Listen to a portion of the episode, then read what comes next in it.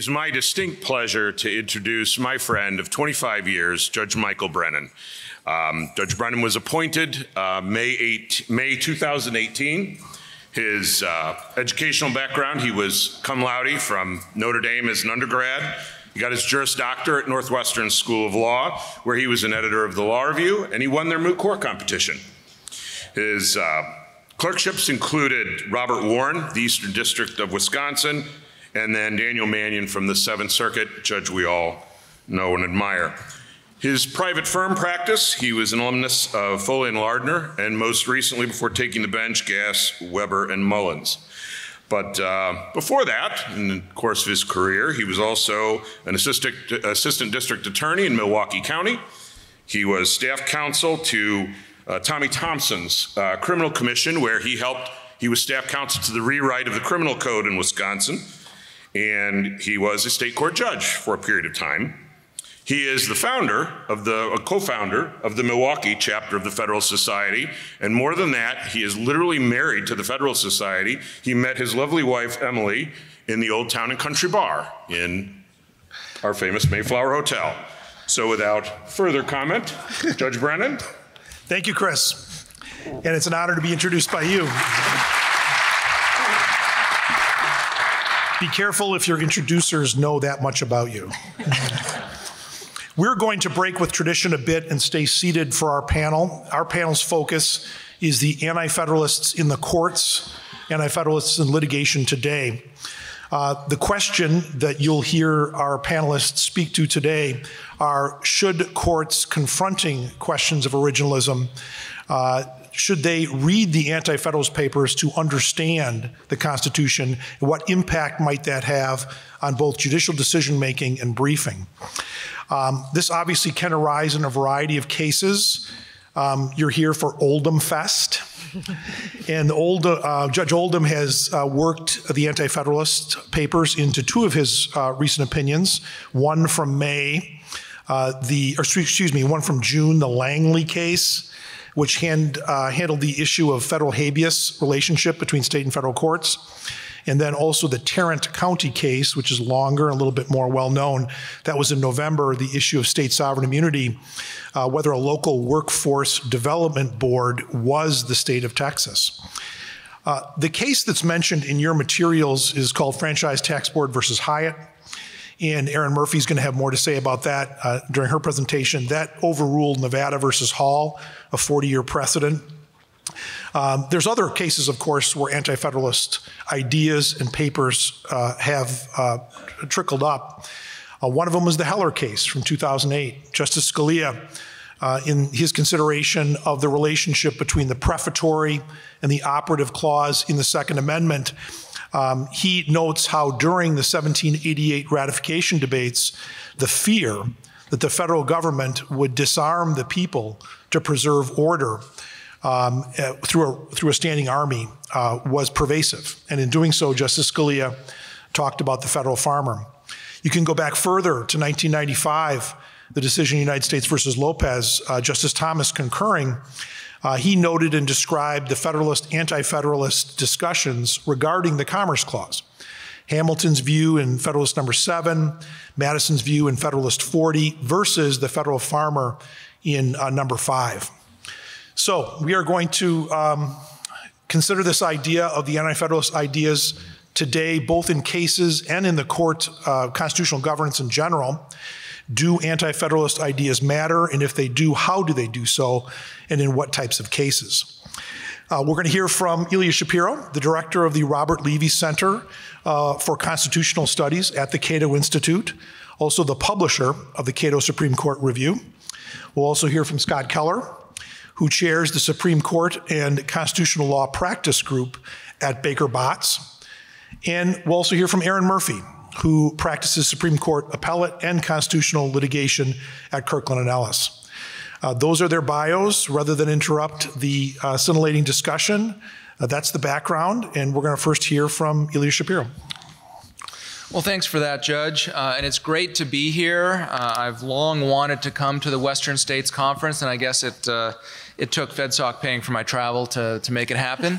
of course, there's no such thing as a free lunch, and so the, the price was having to study up on the Anti-Federalist papers at uh, prepare for Oldham Fest. Uh, I think we should keep calling it that for poster- posterity. Uh, and I must say about uh, Judge Oldham's uh, presentation, like normally I, I, like to say that PowerPoint is unconstitutional.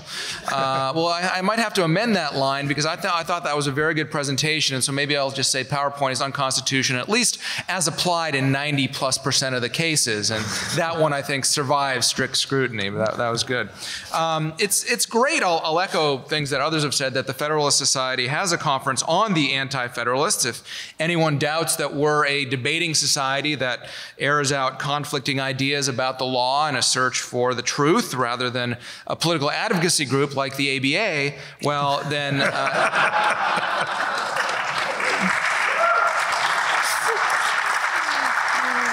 then this conference should put that to rest. Uh, I'm especially grateful for being on the third panel of the day, seeing how, as uh, on the first one, you had to know about history, on the second one, you had to know some theory, and this one, you just have to read judicial opinions and control F search for anti federalist. Uh, much like my panel at the National Lawyers Convention, some of you were. Um, uh, at that, which was on horizontal federalism. A judge uh, moderated that, but that was a misnomer. Horizontal federalism, what is that? Uh, calling those who oppose the creation of a stronger national government anti federalists is also a misnomer, at least to modern ears. It's more accurate to call them anti nationalists. Um, but anyway, our charge is to tease out the modern relevance of the Anti Federalist, or, or to put a finer point on it. Uh, everything that we've heard uh, up till now why do we care other than as a purely academic or intellectual matter, um, uh, especially to practicing lawyers, which I imagine most of you in the audience are. And I guess they needed someone uh, from Cato, uh, at least two people, because Roger's here as well, uh, to provide that. Um, although, uh, like Roger, I am not going to uh, kill myself out of despair at, at, what's become of our constitutional order. Um, Luckily, in terms of uh, the, the relevance of all of this theory and history to the present day, our moderator has done uh, us panelists a great service uh, by sending us four, I guess, whether he did his research or his clerks, uh, four Supreme Court opinions that he referenced and two of uh, Judge Oldham's Fifth Circuit opinions that reference the Anti Federalists. And since I get to go first, I get to tell you about more about those. Scott and Erin, you're on your own, uh, covering other things. Uh, but first, uh, some background, because I, I, did feel like I needed to do have some value add be beyond uh Uh, uh, uh, Judge Oldham's article that, that, that, we all got circulated. And so I thought since Herbert Storing's book is out of print, I had to get go to the next best source, Wikipedia, for my in-depth research. and Wikipedia tells us that the Anti-Federalist main points were, well, actually pretty much what Jud Campbell told us this morning. So, first, uh, the Constitution needed a Bill of Rights. Well, the Anti Federalists uh, uh, won uh, on, on that, although, as Justice Scalia was fond of saying, every tin pot dictatorship has a Bill of Rights. It's the structure that was the founders' great innovation. Uh, although, at the same time, without our Bill of Rights and the court's neglect of the structure over the decades would really have put us in a pickle. Uh, the Constitution created a presidency that was so powerful it could become a monarchy, they warned. Uh, Patrick Henry said at the Virginia Ratification Convention, Your president may easily become a king. Well, both in terms of the imperial presidency itself, let alone the administrative bureaucracy, I think the Anti Federalists were prophetic in that as well. Uh, they argued that the Constitution did too little with the courts, creating an out of control judiciary. Now, the jury's still out on that one to an extent. I mean, we have this debate about activism, restraint, engagement, the role of the courts. Uh, but certainly, uh, uh the courts uh, have not done an adequate job. In, in keeping the, the federal government limited to its constitutional constraints. Um, next, the national government will be too far away from the people and unresponsive. Well, technology has solved that distance, uh, but the national government still can't fix local problems, even though it's now trying to do so. Uh, and finally, the Constitution would abrogate the power of the states, and I think that's absolutely right as well. And so, you know, next time, Judge Oldham, you're sparring with Judge Costa about who won and who lost, you can just say, well, actually, the Anti-Federalists, you know, they, they lost in terms of the Constitution was ratified, uh, but they won uh, uh, in terms of their complaints about, you know, maybe it's despite the Constitution's structural limits, but in the end, uh, we see a lot of those uh, problems. Uh, of course, the Anti-Federalists, as, as, I've been alluding to, as Wikipedia was alluding to, um, thought that the Constitution's checks on federal power would be undermined by expansive interpretations of, for example, the general welfare, uh, which was meant to be a limit, not a grant of power, the necessary and proper clause, which was, was to be uh, used to uh, flesh out enumerated powers uh, rather than extending to create new powers, and creating a federal government with unwarranted and undelegated powers that were bound to be uh, abused. Now, one could quibble with the mechanisms that the Anti Federalists pointed to uh, that would lead to constitutional tyranny. They didn't foresee that the Commerce Clause would become a, uh, an everything clause, uh, justifying almost any conceivable federal intervention, um, because the distortion was, was so great that even they couldn't imagine that the government could get away with it. But again, it's uh, difficult to argue with their conclusions in light of the current reach of our government. Um, so, anyway, um, you know, we cite the Federalist Papers constantly, but the Anti-Federalists are honored more in the breach. So perhaps we should uh, uh, cite them more because they really forced the Federalists uh, to mollify their concerns, as uh, Judge Oldham uh, said it was a discussion, and a lot of what Hamilton, Madison, and Jay were writing about wasn't just in a vacuum, but in responding to these concerns because they wanted to convince their constituents, after all, to ratify the Constitution. The cases that Judge Brennan highlighted, uh, I'll run through them quickly. The Hyatt case, states retain sovereign immunity from private suits brought in the courts of other states? Well, again, the Anti Federalists were worried uh, that this was extending federal judicial power over controversies between a state and citizens of another state. And so the Federalists, uh, and, and, notably Hamilton, gave assurances that no, no, no, no, the Constitution did not allow that. And so the majority in Hyatt cited that. In Heller, nice disquisition between uh, uh, Justice Stevens in dissent, Justice Scalia in the majority, uh, about what the militia meant, about uh, whether the protections were individual or allowed regulations of the militia, meaning uh, the, the, the, the, body as a whole, very relevant there. The Printz case, no commandeering of state officials.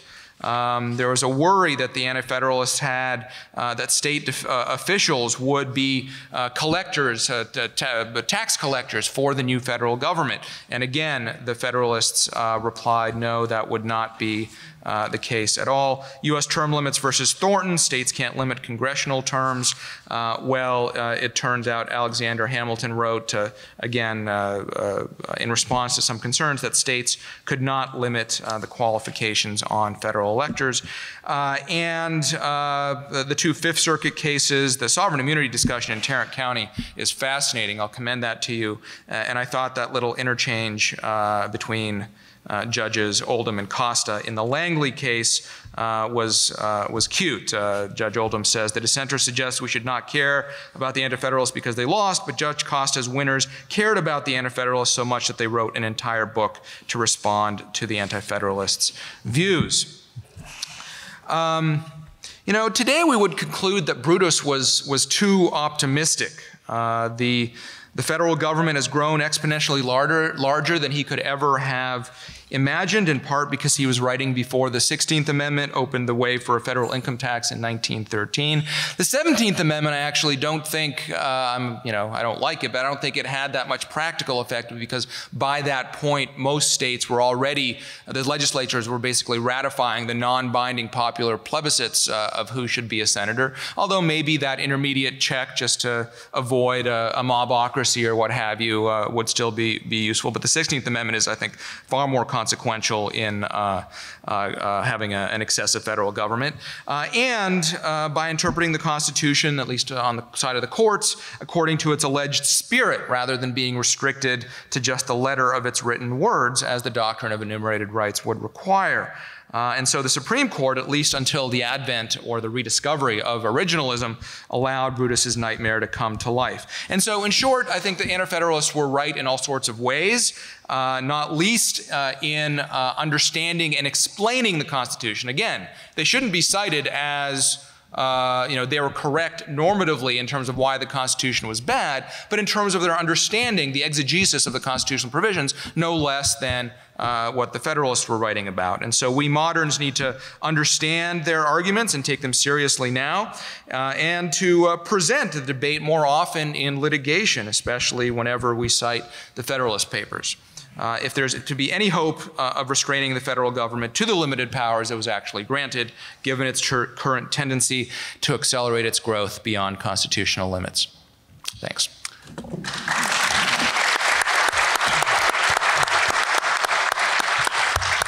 Thank you, Ilya. Scott Keller.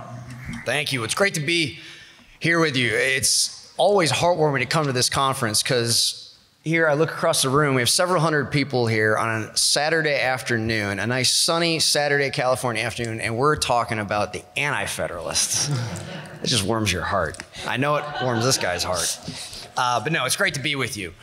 Uh, you know, when this panel was being proposed, uh, you know, the anti federalists in the courts, I had an initial reaction. I think Erin probably shares it of like, well, courts haven't really done much with the anti federalists. So, what are we supposed to talk about?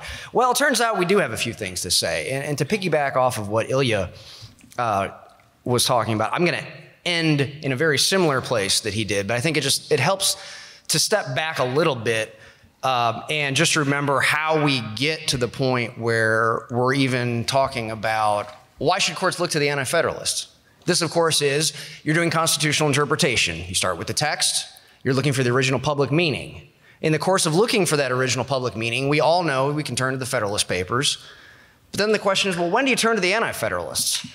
Uh, you know, in statutory interpretation, we're all very reticent to look at legislative history. And I think it's important the distinction between trying to figure out when is a source helping understand what the words meant at the time that they were ratified, as opposed to what was some prediction about how this clause or provision should in fact operate. Say the former is going to be on firmer ground than the latter.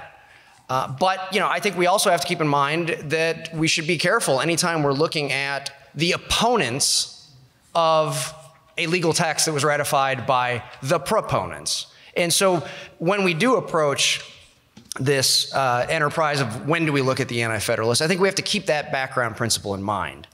Um, but notwithstanding that, the cases that uh, the judge and Ilya have cited where the Supreme Court has used the Anti Federalists, um, at least in modern times, I think fall into three different argument types. And I'll just briefly go through those.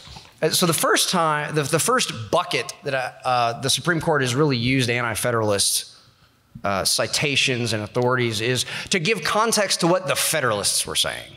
In other words, the court actually wants to rely on what the Federalists were saying, but to be very clear about what the Federalists were trying to get to, they cite the Anti Federalists. And so it's not clear that the Anti Federalist thoughts are actually doing much of the substantive work there. It's more of just framing the debate. And I'd point to US term limits and franchise tax board as examples of those. So, the second category of cases the Supreme Court has used anti federalist statements are arguments that essentially everyone at the founding would have agreed on a certain principle. In other words, the Federalist and the Anti Federalist actually all agreed on this principle.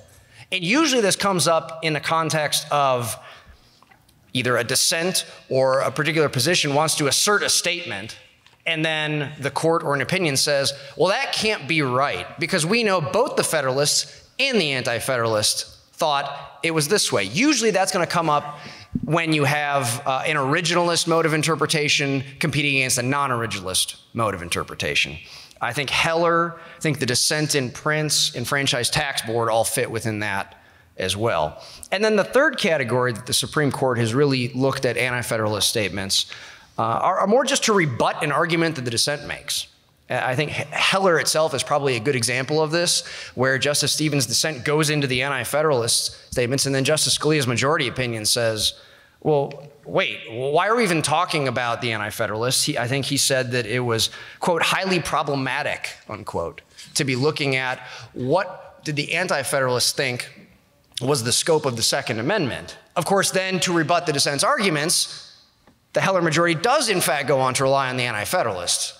Um, so, those have been the three primary categories that the Supreme Court has used anti Federalist statements. And I think what you're seeing from the Fifth Circuit in particular is a fourth way or, or, or, another way that is different from what the Supreme Court up to this point has really done. And that's recognizing, as Ilya said, that some of the anti Federalists' criticisms of the Constitution have come to pass. They have occurred. They were right. Not all of them, but some of them. Uh, and so then the question is what do you do about that? Do you do anything? I think where this all leads is, it really falls back onto the Federalists. And you have to ask yourself, well, what if the Federalists were wrong about the text or the operation of a particular constitutional provision? I mean, the 11th Amendment uh, and, and, that whole history, of course, is probably a very direct example of that, where you had the Anti Federalists saying, oh no, a, when a state gets sued by a citizen of another state, that doesn't waive immunity. I mean, that was Madison and Marshall and Hamilton. They all, no, of course that doesn't. Well, what did the Supreme Court say? Yep, it does. Then the people reacted, the 11th Amendment was passed. So that would be an example where the Federalists were just wrong as to how, in practice, the Supreme Court would interpret those provisions. And so I think you could ask were the Federalists wrong about any other provisions? I think Ilya highlighted uh, possibly a, a couple areas in particular uh, enumerated powers, non delegation. We could probably talk about some others where maybe the anti federalist critique of how the text would be interpreted and how the Constitution would operate, maybe those came to pass. And if that's the case, well, then how should those interpret how should those provisions be interpreted going forward and, and, and, how much should the federalists be how much should courts rely on the federalists when the anti-federalist critiques seem to ring true. And where I think this, the rubber may meet the road with constitutional or legal doctrine is in the creation of, call it second order doctrines that some in the academy have referred to as making up for the under enforcement of constitutional norms. Now, what do I mean by that? What I mean by that is something along, take the major question doctrine in administrative law. The uh, Supreme Court has said that if Congress wants to delegate authority to an administrative agency to make a, decide a major question, a question with sweeping economic and political significance, then Congress has to clearly state that in the statute that the agency does in fact have that power. Okay, now that's not a prohibition saying Congress can't delegate a major question to an agency. It's just saying if Congress is going to do that, it needs to be clear.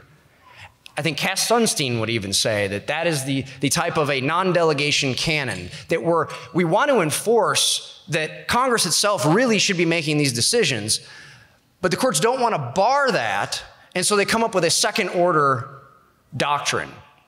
Well, I guess what I put forward is in areas where the Federalists turned out to be wrong and the Anti Federalists turned out to be right, maybe these would be ripe areas to use that debate to say maybe what's going on is constitutional norms are being underenforced. If the Federalists said the Constitution was going to operate this way, and the Anti Federalists said, no, you're just wrong, it's not going to play out that way, and it turned out that it didn't, and it played out this other way, well, I think we can come back to that category of cases I talked about where the Supreme Court said we could look at what did the Federalists and the Anti Federalists agree with. Now, they disagreed, but the Federalists were wrong.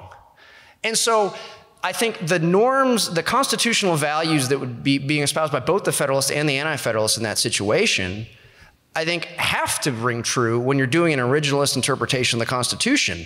And I think it's okay to acknowledge that some of what the Federalists say they got wrong. Um, and, and so I guess what I'd leave you with is if courts are going to start to look at the Anti Federalists more, I think that that area where and this is what the, the Fifth Circuit and Judge Oldham have picked up on recently, is what if we're looking at where the Anti-Federalists were right? And then the question is, what can we do about that? And I would suggest one thing that could be done about that is increasing these uh, call it second order doctrines requiring clear statements from Congress when otherwise when other constitutional values uh, would possibly be on the line. Uh, so with that, thank you very much. I'm looking forward to uh, Erin's presentation. I hear we're going to get a nice history lesson on the franchise tax board case. So grab some popcorn. hey, you, you, know, Scott. Um, I didn't want to interrupt Erin, but this follows right along something you said. The second order norm thing, uh, that reminded me of uh, Gorsuch, Justice Gorsuch's hydraulic pressure point, and I think it was his, his Gundy dissent, might have been Kisor, but uh, where he talked about, yeah, we don't enforce these things, so we call it something else. The major yeah. question as a remedy for under enforcing non delegation is, I think, one of them, yeah. Yeah. Erin Murphy. Well, I don't really know what possessed me to agree to go third on a panel about this topic when everybody seemed to agree at the outset that the court almost never relies on the anti-federalists. So we have a very small universe to talk about. But, uh, but, but fortunately, I still do have a few things left left to add to the conversation. Um, so if you start with the question that Judge Brennan asked of you know, should the courts be looking at the anti-federalists, uh, what they had to say, it, it seems to me that the answer to that is just like unequivocally and obviously yes. Um, and, and if I just think about it from the role of an advocate, I mean, I know we're not supposed to admit things like that we rely on legislative history, but the truth is, as advocates, we put it in our briefs, and even Justice Scalia said we should, uh, because you should use whatever is at your disposal as an advocate. And I mean, if I had before me legislative history where, you know, the, the, the sponsor and the supporter said, here's what this means, and the people who voted against it said, you know, I don't want to vote for this because it means X. I mean, of course I would also point to that. Or if you had a debate where the people who didn't support it said, I'm worried this means X, and the sponsor said, no, no, no, you don't need to worry, it actually means Y. I mean, of course you'd rely on both pieces of that. that that's just natural and what you, the kind of tools that we use in all sorts of other contexts when we are sort of telling these stories and dealing with interpretation, uh, when, it, when we're looking at things beyond just the text itself and understanding some of the context surrounding it. So it, it seems to me, you know, I, I then was kind of posed to myself the question of uh, maybe the, the bigger question is like, why don't we rely on them? And why don't why aren't there decisions that rely on this? And I think some of that is just a, a, a product of familiarity. I mean, you've got, as has been discussed, that the Federalist Papers are widely known and widely circulated and widely read today, and people just aren't as familiar with the Anti Federalists and, and, their work. So I, that's certainly a piece of it. But I'm also not, you know, I wanted to stop and think about is it true that they really don't play an important role in what's going on at the court in constitutional interpretation? And I'm not sure that it is actually quite as small a role as we might think about if we kind of confine the question to how often does the court cite the Anti Federalist Papers? I mean, it's not very frequently. We, none of us could find very many cases where that has happened. But if you ask a broader question of have the anti federalists had important impacts on aspects of decisions or kind of constitutional interpretation over the years? I'm not sure the answer is as clear. And I you know, stepped back and thought just about some of my own cases. Over the past year, there are three big constitutional law cases that I was involved in at the Supreme Court.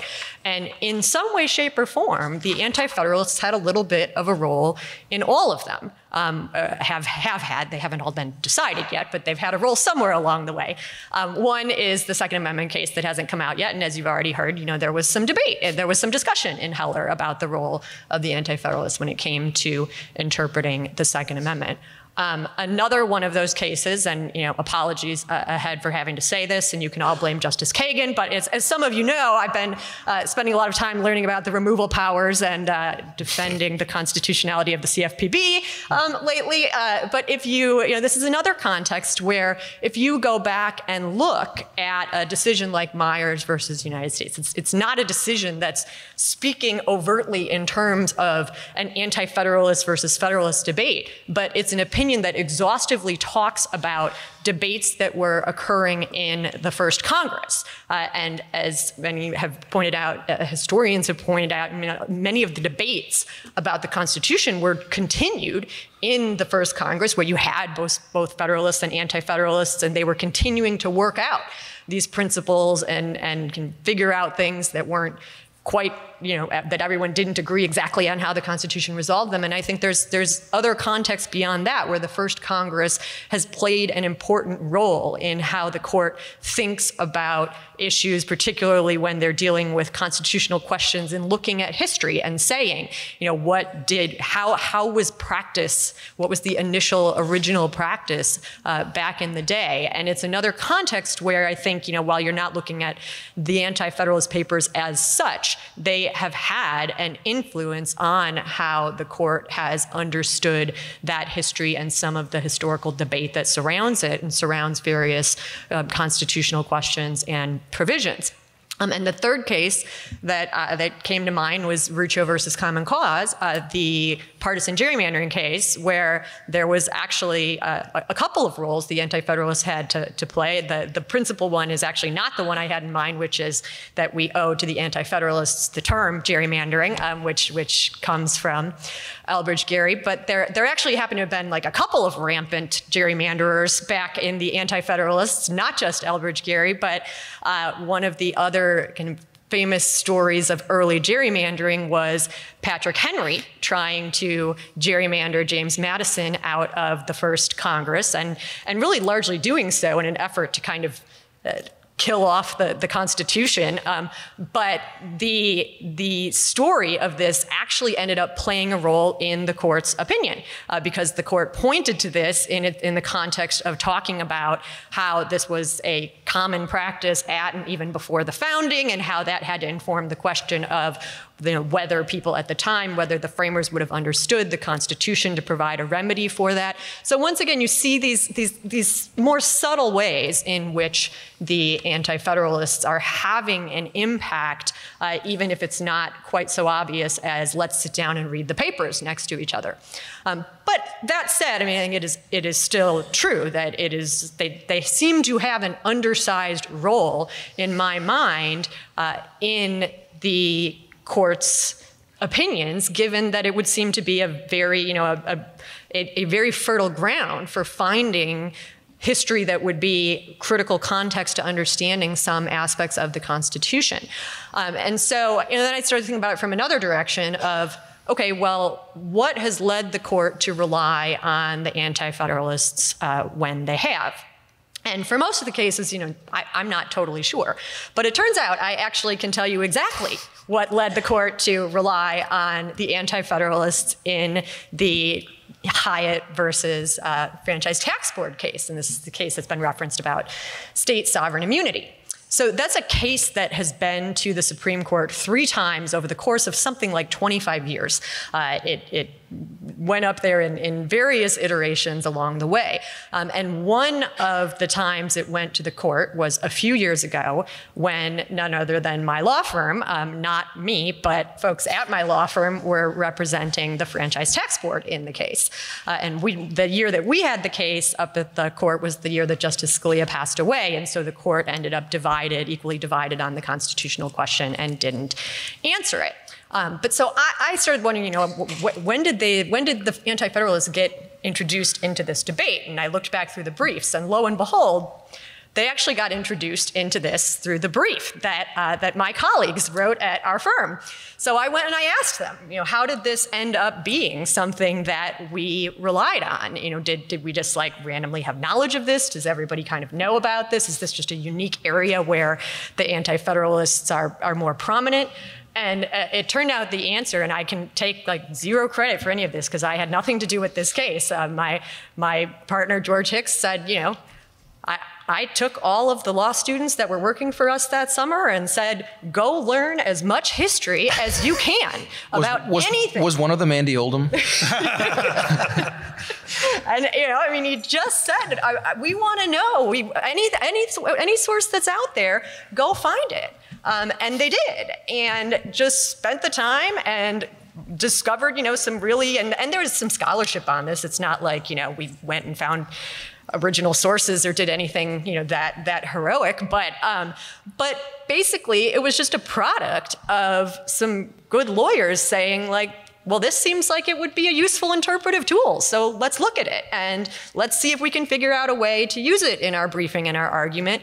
And they did, and uh, and it was you know featured prominently in the briefs that that were written at that stage of the case, um, and it featured prominently again when we we had to recuse and couldn't be involved in the third iteration, but it remained in the briefs the next time it made it to the court, and the court, lo and behold, relied on it.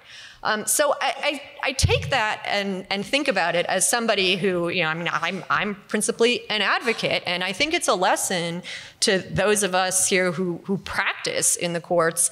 You know, I mean, Judge, Judge Oldham has this great line about how you can't kind of only read one side's brief, and I think on, on our side of all of this. I mean, if we don't give them a brief that talks about the importance of the Anti Federalists, you can't really blame the courts for not invoking them and seeing their importance to interpretive questions. So I think some of the onus is on us to, you know, see if we can like get these papers back into circulation and uh, and take the time to really study and learn and figure out where are the contexts that it would be useful and present that to the courts and give them the opportunity to think about it because I, it really seems that this is just sort of something that is an anomalous product of nobody really having focused on it, not that there's a good reason for people to not rely on the Anti Federalists or a good reason for the courts to not rely on the Anti Federalists in the types of cases where they had you know, meaningful things to say that inform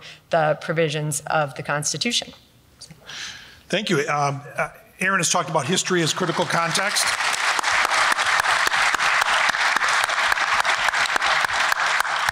Erin has talked about history as critical context and, and how that formed a background. I think it's fair to say, Scott, uh, probably Hyatt fits in both the second and the fourth categories, as you've noticed, because uh, the second category is a result of arguments everyone agreed upon. The fourth category as a result of criticisms that the Anti Federalists had. Uh, I want to put our panel on um, uh, uh, the hot seat, and although any all three of these uh, uh, attorneys file briefs in the Supreme Court routinely every year, and they could get, end up getting involved in these cases. Uh, but Ilya, I'll start with you. Obviously, we have the faithless elector cases in which there has been cert granted, one from Colorado, one from Washington. Uh, in addition to the Commerce Clause and the taxing power, one of the things that the Anti Federalists felt strongly about was the Electoral College and the disconnect that would happen there. Is that the type of argument that you could foresee um, being in, included in a brief uh, or not, and why, why or why not? I find this case fascinating. I'm not sure Cato has an interest in it. Uh, Cato Institute, not Cato, the anti-federalist. um, so I don't know whether I'm going to file a brief. Uh, but my my instinct, uh, and some of the his- legal historians could probably answer this uh, uh more accurately uh, or with more confidence th- than I can. But my instinct is that. Um, they didn't like the Electoral College or they didn't like mechanisms in the Constitution that took power away from the states. And so the issue here is whether the state can regulate who becomes an elector and who is counted uh, for purposes of the presidential ballot. And so I think they would be ultimately okay with Colorado or Washington uh, saying we, we can't have faithless electors and either um, not certifying them or, or, or punishing them if they vote in a way that they didn't pledge. Scott? Well, yeah. So, you know, in some ways, it's this type of case that probably lends itself the most to what the Anti Federalists would say because we just haven't really had many electoral college cases at the Supreme Court. And so I think the more that you have new ground being tread, instead of having to, you know, build on the precedents and then see what has the court relied on before, the, the easier it's going to be to inject you know what that anti-federalist view would be, particularly in a case where if the federalists and anti-federalists are really driving towards the same, um, you know, view. I, again, I, you know what you just mentioned about franchise tax board, I think is right. I think the more that the Federalists and Anti Federalists either end up agreeing or the Federalists were just proven wrong and the Anti Federalists were right. I think those are going to be the core areas that I think you're going to see the most use come from the Anti Federalists. Erin? Yeah, no, I, you know, I think it, it kind of gets to the, it's hard to answer the question without knowing the complete context and history of the thought because to me, whether and, and you know, the right circumstances to deploy the anti-federalists are not kind of you should interpret the Constitution this way because that's what they thought. Um, it's it's circumstances where you can um, deploy them to say, in the context of this debate, you can take away from it an understanding of what everybody came to agreement on.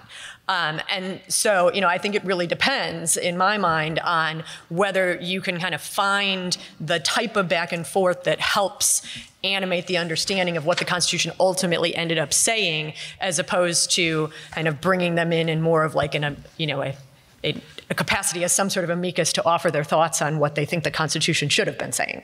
Right. Well, one of the uh, themes of Judge Oldham's article in the um, the law review article that he wrote recently uh, was the principal concerns of the Anti-Federalists: the permanence, the presidency. But of course, there was no 22nd Amendment that didn't come until 1951. Uh, the second, the lack of responsiveness to the people. And the third one, which he then applies in the in the concept, context of the administrative law, is executive officers wielding too much power. Is this, Erin, where this was coming in, uh, possibly uh, for the litigation that you were doing? The third theme? A little bit, um, you know, but I, I, I think, you know, it's it's. It, this is exactly like kind of where it starts to me to be where you have to be a little careful about where and how you use the views of the anti-federalists. Um, you know, I think that there's a lot to be said for the notion that they, you know, that that today you can look at some things and say they were prescient um, about them, but to me that's not like a constitutional interpretation argument um, that starts to become, you know, that's that's a, a great debate to have from a policy perspective. Um, on the flip side, I think that being able to make arguments like, uh, you know, like like Judge Oldham did when when invoking them in one of his opinions of sort of, you know, like even they and nobody would have thought that this is what the Constitution was supposed to mean, uh, and and this is exactly the executive power that they were promised wasn't granted. You know, is is a great way to put it all together. Um, and I think that that's you know some of the ways. I mean that that's very much the way they got invoked in Hyatt. Scott, your thoughts on that? Well, so uh, kind of piggybacking off of the administrative law side of this all, I, I think a few, a couple academics have recently uh, put forward a view. Uh, these are academics I believe are quite liberal that, uh, from an originalist perspective, delegation of power is actually fine.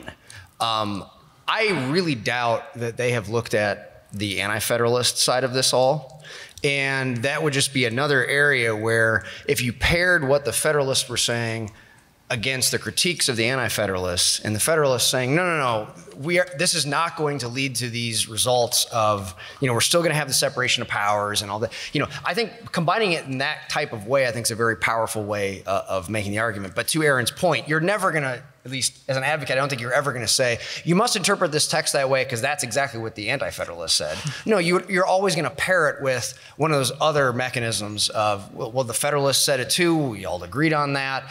Um, and, and that this is just such a core value animating what was going on uh, at our founding that, of course, the Constitution should be interpreted that way. Ilya? You know, when we've been saying that the anti-federalists are right about a lot of things, or at least when, I, when I've been saying that.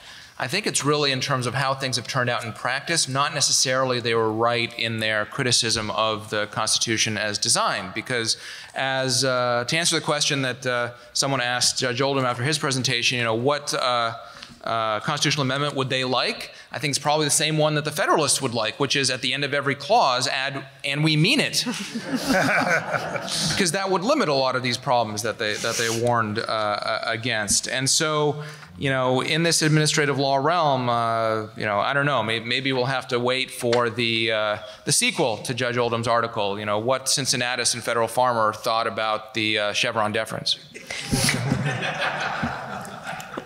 Before we start uh, po- uh, answering questions from the audience, are there any commentary that any of the uh, panelists have on any other um, arguments or uh, offerings of the other panelists? Happy to hear from the audience. All right. All right. Well, we're going to open it up for questions. Uh, Roger. This is where you really earn your CLE.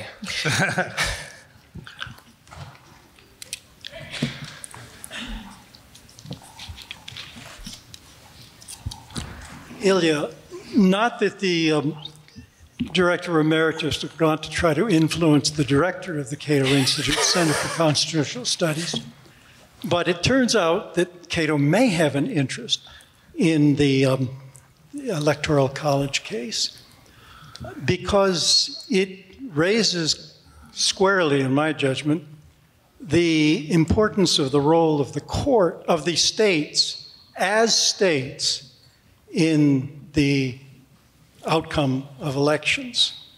And this is something that seems to me the Anti Federalists were a little um, perplexed about. They stood for, for the states for sure, and yet, uh, uh, and, and in fact, this goes back to the great compromise between the, the, uh, the uh, small states and the big states. And so maybe in preserving that set of checks on um, runaway democracy, there may be some reason for uh, taking a look at the um, Electoral College issue from the consideration of preserving the role of states as states. Well, the uh, current director will take the suggestion of the uh, director Under emeritus advisement. under advisement. This sounds like the Soviet Union. I-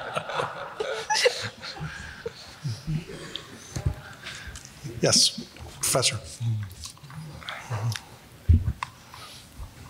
So I was just thinking about um, Judge Keller's suggestion that one place where we might look to the anti-federalists is where it turns out that as a matter of interpretation, um, the anti-federalists were right. Um, and that made me think about something we haven't really mentioned today, which is maybe why they don't get cited so much.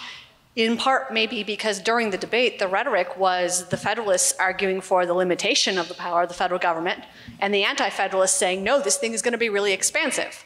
And so, if you look at who's prone to citing something written in the 1780s today, um, those who are usually arguing for the limitation of national power um, want to go to the Federalists because they were arguing, no, that Commerce Clause is going to be narrow.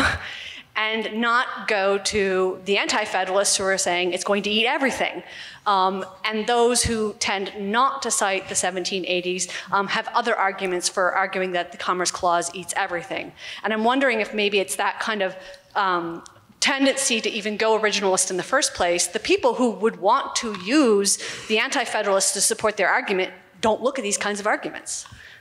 So I actually think it's a mistake to, you know, from from just like an advocacy perspective to to I think you could be right, but to ignore the other side of it because I think saying that the Federalists were saying there's a limitation is even more powerful when you put it in the context of saying, and they were explaining that in response to people who said, this is going to be understood this way. And they said, no, no, no, it's, it's meant to be understood this way.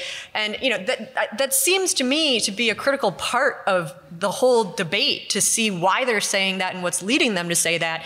And, you know, if you look at it in some of those contexts, like if you look at it back, I mean, in, in Hyatt, I think is a good example of that debate going on where they were saying, we're afraid it'll be understood this way. And, you know, that's, as to the 11th Amendment, like they kind of proved right, but I think everybody thinks that the court messed that up, not the Constitution. Um, and you know, if you put it in, into understanding the back and forth, it seems to me that it, it doesn't hurt to understand that the other side had the concern if the response was, no, you're misunderstanding what the Constitution is, and if that was the response that was given to you know everybody very publicly.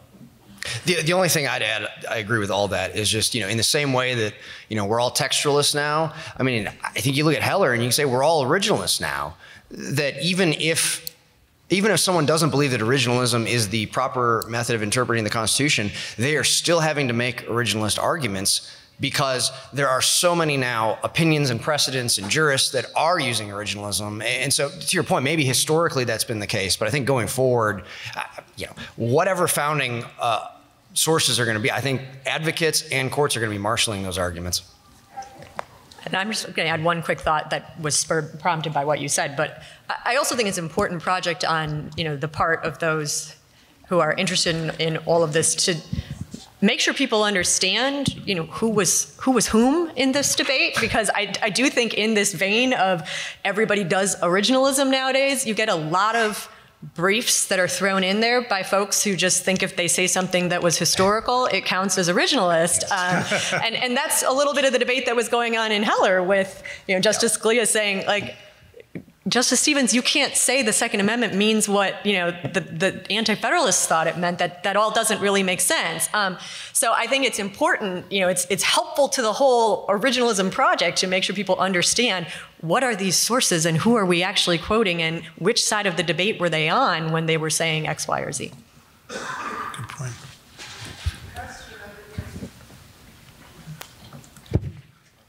Go to Professor first.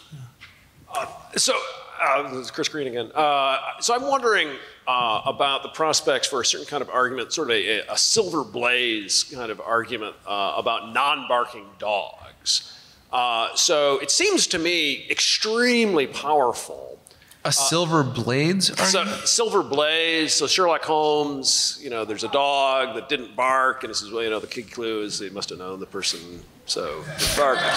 so, but you want to be able to say things like this the anti federalists never complained about X. Uh, and you can only say that if you really, really know the entire literature. And you know, if, if, if the only time we talk about these folks is sort of dipping in and kind of picking out a quote instead of you know spending you know instead of integrating this into our education so that you have a do, do have a sense that yeah, the uh, never really complain about the commerce power taking over everything. Um, I'm just wondering if we're just losing something, we're missing something really, really essential about the anti-federalists, just because we're not learning them as comprehensively as uh, as we need to, and it's really only people who have read all of them, which is to you know say like, I mean, I haven't, you know. Rappaport and Oldham and like, is that it? I mean, surely uh, uh, we can And, get and this your, your consulting fee is? I mean, I, For those with in the other room. stuff, you know.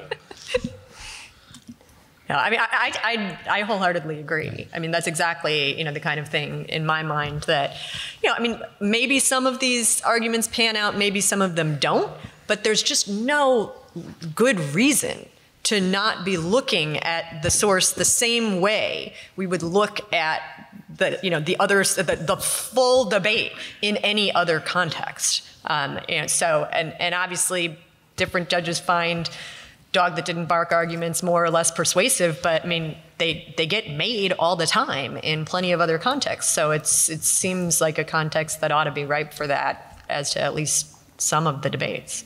Yeah, again, not for the purpose of who was right, who was wrong, but for explaining the Constitution uh, and for doing original public meaning. Uh, that you know, any source that you can, contemporaneous source that you can dig out is going to be useful. Yeah.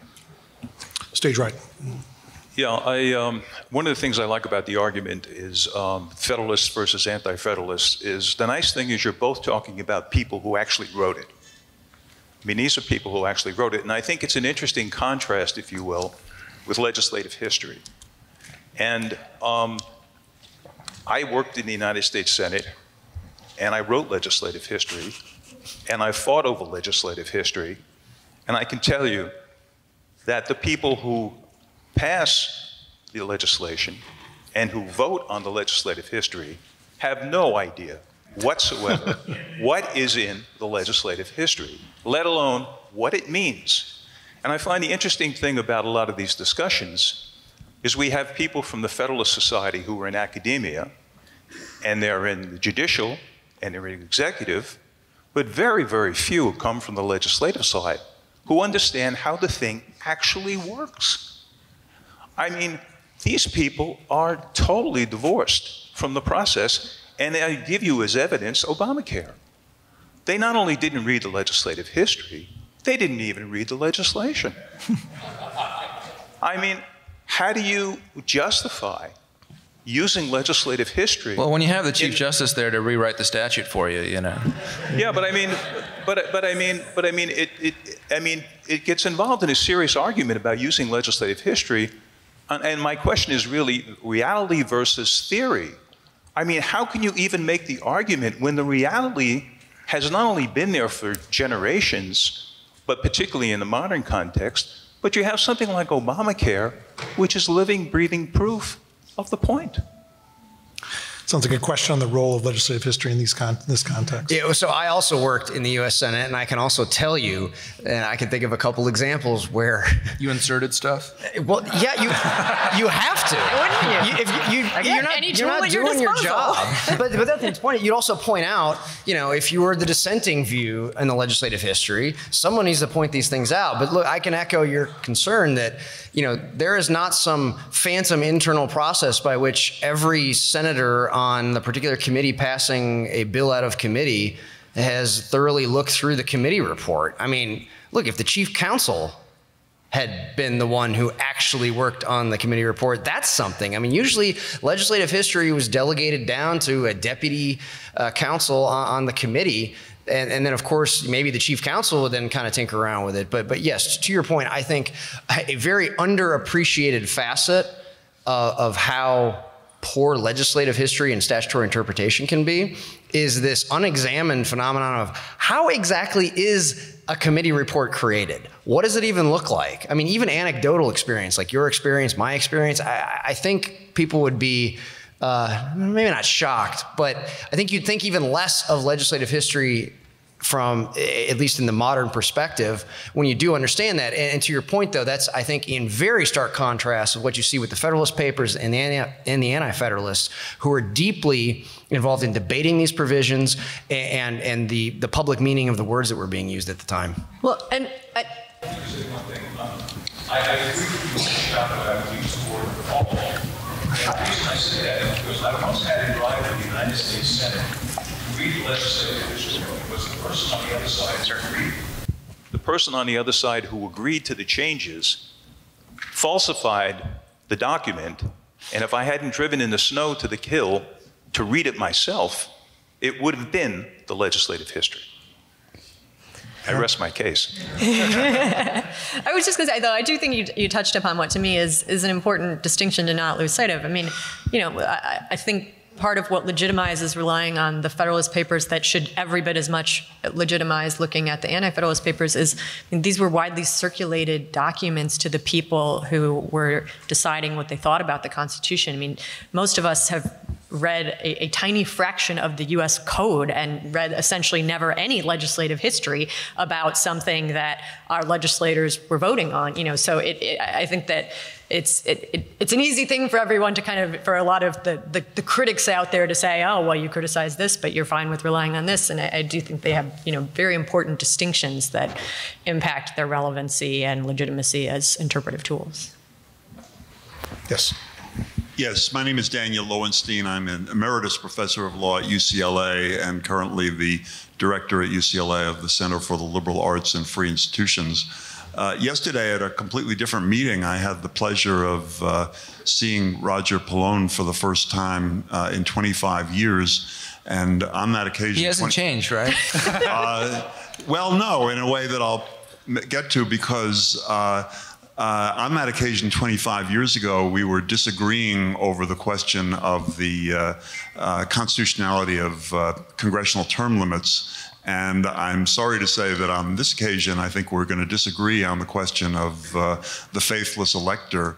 Uh, and I, I'm this doesn't have to do with the Anti-Federalists, but I, I, think this might be the only audience of this size you could compile in America in which a good majority of the people probably favor the Electoral College. So you might be a little interested in this. Uh, I think that um, the uh, the, the, framers of the original Constitution, I think, I think probably everybody agrees, contemplated that the uh, Electoral College would be a uh, deliberative institution. By the way, the, the name Electoral College is really not a good name because a college suggests that they all meet together, and in the Constitution specifically, they have to meet in their separate, separate states. But I think there clearly is an idea that the people who would be chosen as electors would exercise their judgment to uh, pick uh, a good person for president. Uh, now, that system didn't work the way they intended, and the 12th Amendment, I believe, endorsed the changed system that we are used to. But there can be situations in which the deliberative uh, or judgmental function of the electors uh, could be very important. And what I'm thinking of is a situation in which, after the presidential election, but before the electors vote, um, something might happen to create really serious questions about the person who was elected. Might have a stroke or, or something like that. There might be some really serious scandal that emerges. I'm not thinking about a phone call, but you know something that's really serious in which it might be uh, much less cumbersome than the 25th Amendment, which takes hold after the new president is inaugurated, uh, to resolve that question uh, politically uh, because the electors have been chosen uh, to support this candidate. They're not people who are trying to undercut him. Uh, and uh, uh, under this situation, which you know, it's not that unlikely that it will ever arise. the Electoral College could could perform a, a very valuable function. I, I wrote a piece uh, a long time ago uh, in a debate on the Electoral College for the uh, uh, University of Pennsylvania Law Review, and I had five reasons why I thought the Electoral College really serves us well. And I think, if anything, uh, this contingency I thought was the most important. I agree, obviously, with Roger that as a general principle, I'm, I'm, I'm, a real states person. I had experience in state government. I have all the stereotypes about the imperious federal government and the bureaucrats and so on. But I don't think that the state power is as, you know, as, as clear or as important or, or, or, even valid when it is a question of controlling what people with federal functions are going to do. So I think that that interest, although it's not completely absent, is not that strong. And I think there are really strong reasons uh, not to, uh, uh, really not to permit uh, these faithless electoral regulations. Thanks. Any comment, Ilya? I'm not an expert on the Electoral College, but it, it, it seems to me that it doesn't, I mean, the, what you wrote about or what you're getting at doesn't necessarily answer the question in this particular case because issues could arise not just with faithless electors, but with the National Popular Vote Compact or a state regulation saying, uh, our electors are not uh, are not bound. I mean, you're voting for them, and the candidates get them, but they are. You know, we will not punish. And in fact, if an elector has a good faith reason to vote otherwise, you know, they can do that, or, or what have you. Kind of the opposite regulation that's at issue in uh, in, in in these states, uh, and somebody could sue over that. Uh, so. Uh, I don't know. Um, is you know, it's not a, a very good response to your to your question, but I think it's uh, uh, the issues you raise don't necessarily um, uh, answer the, the, the, the, question presented in this particular case. Roger, do you want equal time? All right. All right. Other questions we may have? Sir. Yeah, I'm curious whether there would be any philosophical or, or sort of theoretical constitutional ground for differentiating between situations uh, like debates over Article 1, 2, and 3 and debates over the meaning of the Bill of Rights, where the Bill of Rights is actually largely uh, instigated at the behest of the Anti Federalist arguments.